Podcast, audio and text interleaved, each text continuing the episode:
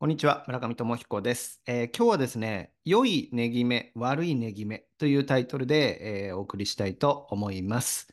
えー転売プライシング戦略というのがビジネスを、皆さんのビジネスをですね、高収益体質へ、えー変えていく、えーヒント、きっかけになるんじゃないかなということで、えー皆さんとこうシェアしたいと思っております。はい。早速ちょっと、あの想像してみていただきたいんですが、もし仮にですね、市場相場の市場とか相場のその販売価格に対して、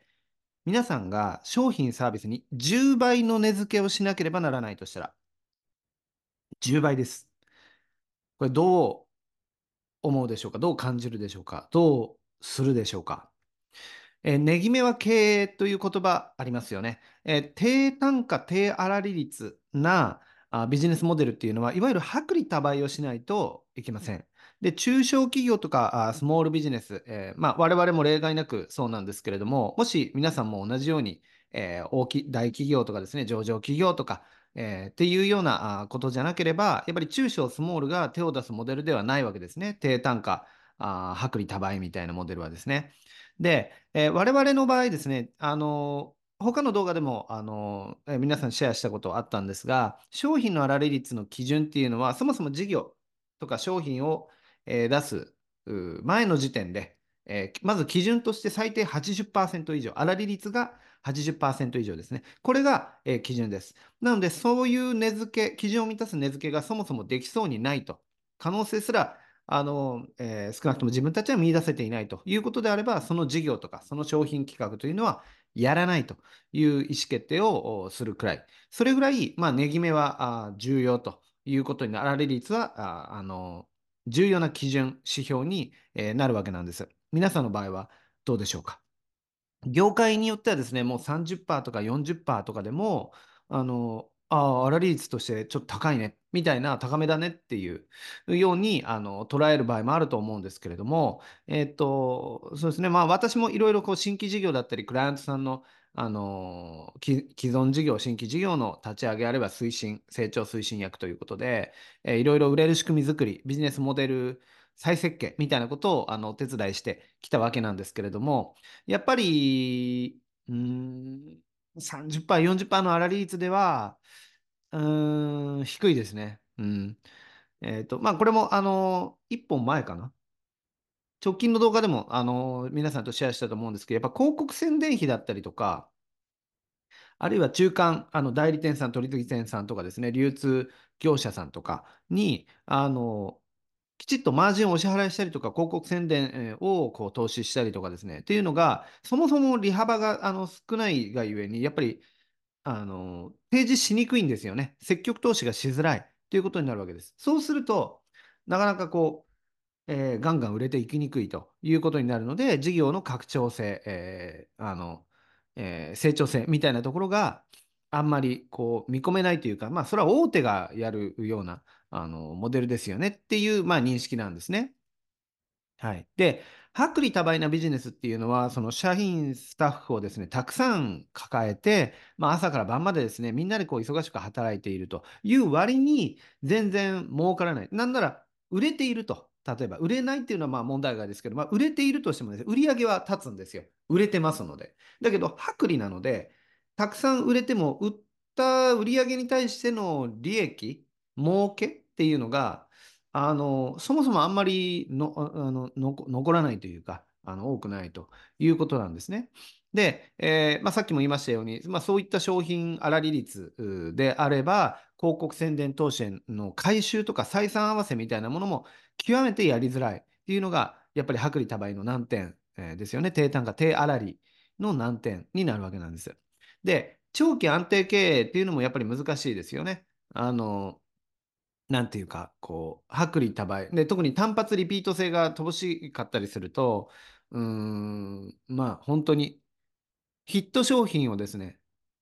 打ち出せればいいですけど、それがドカーンと売れても、えー、そんなに利益が残らない。で、次々とヒット商品を続々と出していくって、えー、なかなかに難しい話ですので、えー、まあ、経営、会社収益の安定性、長期成長性みたいなところで言うと、やっぱり難しい。で、えー、その分だけ会社の成長も遅くなると。で、経済のこう、ね、不況、公共、まあそういう変動にも耐えられるキャッシュ体力をつける。えー維持するのにもやっぱり時間がかかったりとか難しかったり難易度が非常に高い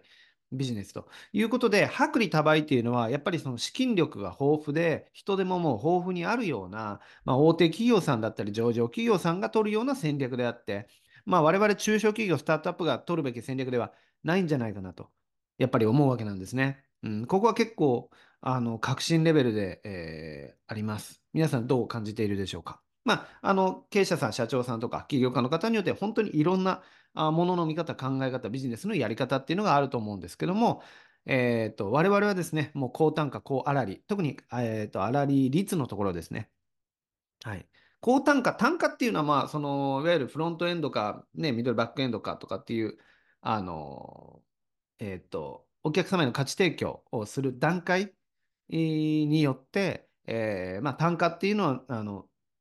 変わったりしますけれども、少なくとも粗利率っていうのは、えー、高粗利率と80%以上というのが一つ目安ですね。うん。マストかなと思っております。で、えーまあ、そうは言ってもですね、商品の価格はこれくらいが妥当だろうとか、えーとまあ、隣近所見渡してですね、他が競合他社が例えばいくらいくらで、例えばね、3000円で売ってるから、まあ、うちはそれよりも安くしないといけないかなとか、まあ、これ以上の値上げは無理だよね。っていう、あのこのぐらいの商品だったら、まあ、なんでしょうね、例えば5000円ぐらいが関の山だよねとかですね、あの例えば、まあ、商品によりますよね、10万円、10万円ぐらいまでがいっぱいいっぱいだよねみたいな、なんかそういうその思考パターンに、なんか上限とかリミッターをかけるというかですね、まあ、これぐらいだよねみたいな認識にはまりがちじゃないでしょうか。で、えー、目標売上とか販売件数を設定、えー、するわけの、まあ、会社ですから、営業上、マーケ上、えー、事業運営上、設定するわけですよ、目標とか件数を。ただ、なかなか思うように売れていかないというときに、皆さんどうするでしょうか？やっぱり販売価格を、あのー、下げようとか、割引キャンペーンやろうかとかですね、えー、あのー、値引きをしようとか、まあ、そういう発想になりがちじゃないでしょうか。で、この薄利多売だったりとか、まあ、もしくはその利幅をさらに削るようにですね、あのな力力学というか、引力が働きがちなんですけれども、それをこう突破する一つのきっかけ、うん、そのリミッターを外すというかですね、あのこれぐらいだろうっていう制約を取っ払うといいますか、そのきっかけになるのが、転売プライシング戦略というふうに、まあ、我々が呼んでいるものなんですね。これおすすめです。えー、冒頭でも言ったんですが、もし仮に、うん、価格10倍にしなければならないとしたら、ね、10倍にしないといけないんです。としたら、どういう商品サービスだったらあり得るでしょうか？どうすれば今売っている皆さんがですよ、売ってる商品とかサービスの何倍もの超高額商品、超高額、えー、高価格帯っていうのをどうすれば作れるでしょうか？いやー、いくらぐらいまでだよね。これぐらいが限界だよね。高値って言ったって。っていう、ね、もしくは粗利幅って言ったって。っていうふうに考えるんじゃなくて、えっと、市場相場一般がどうかっていうのはちょっと置いといて、今の皆さんが売ってる価格、まあ市場相場の価格でもいいです。の10倍の商品サービスを打ち出さなければならないとしたら、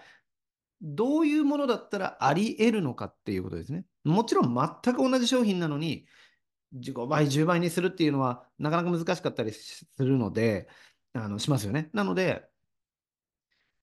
なんか変えないといけないですよね。なんかそういう工夫がいるということになるわけです。それは商品サービスそのものなのか、その付帯する周辺の何かなのか、まあいろいろあのアイデアはあると思うんですけれども、で、この転売プライシング10、もし10倍にしなきゃならないとしたらっていう問いかけっていうのは、高単価、高粗利率な高収益体質のビジネスへと、まあ、変貌を遂げるための、まあ、あら、あら治療といいますか、あの、一つでもあるわけなんですね。例えば、ちょっと例を挙げますと、えー、ホストクラブのですね、シャンパンタワーご存知ですよね。えーまあ、シャンパンタワーの実物を見たことがあるっていう方は、まあ、あんまり多くないかもしれませんけど、まあ、あのね、最近だとまあやんないと思いますけど、まあ、テレビなんかで、えー、とかですね、例えばそういう番組一度はこう見たことあるんじゃないかなと思います。グラスをですね、こう積み重ねて、上からこうバーッとシャンパンを流し入れるってやつですね。あのシャンパンタワー、まあ、あのピンキリなんですけど、1回あたり、まあ、ざっくりですね、1000万ぐらいするんですよ。で、実際、まあ、それをこう、オーダーするというか、頼むというか、買うというか、人が、お客さんが、まあいらっしゃいますよね。で、普通に、普通に何にも前、前情報とか前提知識とかね、っていうの関係なく、シャンパンタワーというものに、1回1000万とか、あるいはそれ以上もっとね、えー、いくものもあると思いますけど、っていう値付けの商品があったとしますよね。サービスがあったとします。誰がそんなの買うんだって思いますよね、きっと。でも実は実際には、あれはよく売れる人気商品の一つなんです。例えばちょっと別の例で、コーヒー、コーヒー屋さん、うんまあ、コーヒー屋さん、うん、を例に挙げてみましょう。通常ですね、コーヒー1杯の値段って、まあ、例えば400円とか500円とか、ね、800円とか、ね、ホテルのラウンジ、ね、えーとかだったら1500、1500円とか2000円とかもあるかもしれないですけど、まあでもそれぐらいですよね。うん。帝国ホテルのなんかラウンジとかって、あの、ちょっと結構前ですけど、なんかあのラウンジにちょっと、あの、間の時間で、あの、あのあ空きがあったので、寄ってみたんですけど、いくらだったかな ?1500 円とか2000円、2000円いかないぐらいだったと思いますけど、普通のアイスコーヒーがなんかそんな感じでしたね。まあなんかおかわりが自由なのかな？とかそういう感じだったと思いますけど、あの銀座の日比谷のとこですね。はい。まあでもそれぐらいの値段。で、高粗利率なんですけど、低価格な商品ですよね。うん、あのサービスとか、その場所の空間とか、まあ、そういうのはちょっとさておきですけど、コーヒー1杯の価格っていうところだけを、まあ、あの切り取るのであれば、あのまあ、コーヒーですから、まあ、ブラックのコーヒーだとすると、まあ、粗利幅非常に高いですよね。まあ、豆のあの仕入れの値段ね、あの仕入れ原価が高騰してうんぬんっていうのもありますけど、まあ、でも高粗利率ですよ。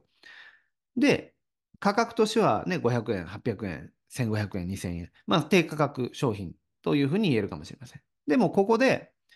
例えばコーヒーの料金を超高額に設定するということは、普通だったら難しそうな気がしますよね。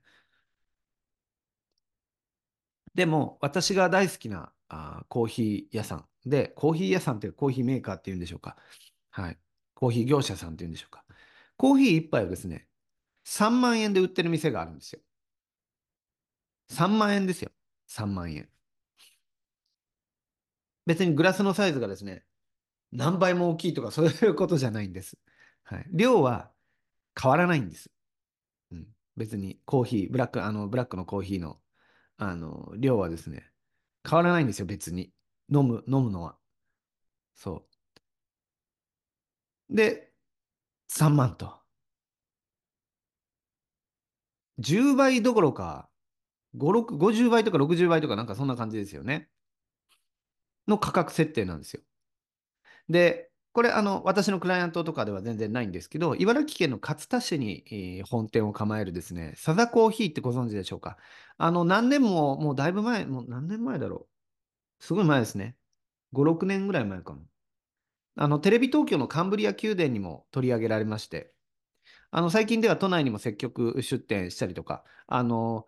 か、あの、JR のですね、エコキュ、エコキュートじゃない、エエキュートか？JR の駅の中の、なんか施設で、エキュ、エキュートとかいうのありますよね、確か。あの、品川とか、うん、東京の中もかな。あとは、東京駅の前、あの、横に切って、あ、切ってだったかな。切ってのビルが確かあったと思うんですけど、そこの1階にも入ってますね。はい。3万円で売ってるんですよ。まあ、店舗によると思いますけど、それを売ってるところは。多分、その東京駅のその切手の中の店舗ではありました。はい。他の店舗だと1万8000円とかですね、3万円とかですね、2万円とか、あの、いくつかあるんですよ。で、その東京駅近くの店舗だと、世界のそのバリスタとかコーヒー店がですね、豆を仕入れるオークションで、そのパナマゲーシャっていう品種、豆の品種があるんですけど、その中でも最高級ランクの豆を取り扱っているというか、こう、オークションで、えー落として、えー仕入れて、こう、提供しているということなんですね。で、そのパナマゲーシャのコーヒー一杯は、安いものでも、えー私が確認した時点だと、今ちょっと上がったり下がったりしてると思いますけど、安いものでも8000円。8000円ですよ。一杯のコーヒーが。で、一番高いもので、えー3万円だったんです。で、コーヒー一杯3万円と聞くとですね、誰がそんなの頼むんだって思いますよね。思いませんか？ああ、3万円ねってなんかみんなスッと受け止めます。え、3万円って思いません？は、ね大体こう、パナマゲーシャの一杯コーヒー、その8000円 ?8000 円だって、え、一杯8000円って言ったらなんか、思わず眉をしかめるみたいな 感じになりますよね。ん？っていう。超高額コーヒーなんですよ。飲む場所は同じなんです。飲むカップも別に大差ないんです。コーヒーだけが違うんです。量も一緒なんです。コーヒーだけが違うんです。豆だけが違う。注ぎ方、作り方も一緒なんですよ。うん。それで、何十倍も違うと。で、そういう超高額商品っていうのは、ごく少数だとしてもですね、やっぱり一定数の、例えば富裕層の方とか、お金持ちの方とか、えー、あるいはオタクとかマニアの方とか、熱狂的なファンの方とかですね、が、あのー、購入する可能性が案外あるということなんですね。2B でも 2C でも。まあ、2C の方がそれはやりやすいと思いますけど、2B の方は、ただ、あのね、えー、いや、2B でもあり得るな。2B でもちょっとケースによりとかシーンによりますけど、あり得ると思いますね。はい。だから、こんなの誰が使うんだとか、誰も、こんなん誰も買わないんじゃないかとか、っていう、と、むしろ思えるような価格設定を、もしできるとしたら、ね、そんなの無理だよって言って、うん、そいやもうそんなねっていうメンタルブロック、リミッター、ね、制限バリアをかけるんじゃなくて、それを全部取っ払って、もし、その、要するにこの価格なら売れるだろうなって思えるような、ああ、まあ、妥当ですね、みたいな価格で、えー、っていう値付けをそもそも考えるんじゃなくて、こんな価格じゃ誰も買わないんじゃないかって思うような超高額商品を考えてみるということなんですよ。もちろんみんな広くファーっとこう量は出ていかないかもしれません。でもごく一定数少数派だとしても、そのぶっ飛んだ超高額商品。でも、この世には買うお客様のがいらっしゃるということなんですね。だから超高額っていうのはそれだけ価値があるものとか良いものと。で、あるいは安安価で割引安いと、あるいは割引割引だというのは、それ相応の価値しかないと。こんな風にですね、値付けだけとか、その割引のあるなしとかっていうのだけで価値判断をするっていうお客様もいるほどなんですよ。もう、あの、物がいいとか悪いとか、あサービスがいいとか悪いとかっていう問題じゃないと。っていうことですね。うん。もう値付けだけで、えー、もう選ばないお客様は選ばないと。もう3000円だったらもう3000円相応でしょ。で、10万円だったら、あ、10万円相応のサービスだよねっていうふうに、中身全然知らなかったとしても、そういう、その、なんていうんですかね、えー、目、目せ、目、あの目で見るようになるっていうことです。お客様。市場は。で、同時にですね、超高額な買い物ができる、その、自分のステータスだったりとか、自己肯定感とか、自己顕示欲というんでしょうか、優越感っていうんでしょうか。まあ、そういったその感情ニーズにも、その超高額商品っていうのは答えられる可能性があると。やっぱり、あの、これなんかあるアメリカのマーケターの方がですね、あの、いろんな著書だったりとか、えー、の中でもあの教えてくれてる、あの、結構普遍的なエッセンスだなと思うんですけど、やっぱり富裕層とかお金持ち、に向けて、売っていこうというふうに考えたときには、その商品の機能とかですね、スペック自体でものすごくこう何倍も何十倍もっていう値付けをするって価値付けをするのを表現するのは難しいと。だけど、仮に商品がそんなに劇的に変わらなかった、工夫はしますよ。アレンジはするんですけど、そんな何倍も何十倍もっていうような商品の内容、賞味のな、まあ変な言い方ですけど、賞味の実質的な内容がそんなに変わらなかったとしても、やっぱり値付け一つとちょっとした工夫で、やっぱりその富裕層だったりとかお金持ちの人っていうのは、他の人よりも自分は、自分たちは優れていると。上なんだと。えー、優越感だったりとか、ステータス。まあ人にあるいは自慢できるとかですね。話のネタにできるとか。なんかそういうあのニーズ、うん、もあると。そういったものっていうのはやっぱり超高額商品っていうのは答えることができるということなんですね。で、大抵の場合ですね、皆さんがすでに持ってる顧客ポートフォリオの中で、顧客、お客様基盤、クライアント基盤のことですね、の中で、えっ、ー、と、いわゆる有料客、流行客というか、あの、特にいい、長く、たくさんお金を払ってくださっているお客様とかですね。えーっていうのは、その超高額商品を積極的に買う顧客っていうのが、意外と含まれてる可能性が高いと思います。みんなじゃないと思います。その中でも一部かもしれませんけど、えー含まれている可能性があります。なので、えーまあ、まとめますとですね、うちの会社は知名度がないから無理だとか、えうちは代理店ビジネスだから無理だとかですね、うちは B2B だからのっていうんじゃなくって、あの、そういう制限をかけるんじゃなくって、転売プライシング、10倍値付けってことですね。のこの転売プライシングの戦略を実践できない、まあ、理由を探せば本当いくらでも見つかるとは思うんですけど、でも、あの、少なくとも思考レベルで、ぐらいでは考える価値が私はあると思うんですね、まず。あの、同じ値付けで、大多数の競合他社と、あの、よりもこう抜きん出ていこうというか、まあ別に競争、競争じゃなかったとしても、やっぱり、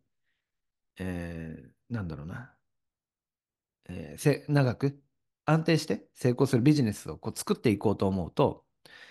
やっぱり何かしら差別化するポイントが必要ですよね。でも大多数との競合たちと同じ値付けだけであれば、値付け、同じ値付けがいかんっていうわけじゃないんですけど、差別化の一つの、えー視点方法として、5倍とか10倍とか、あるいはそれ以上の、まあ、転売プライシングですね。あの、高い値付けっていうのは、え？って思わず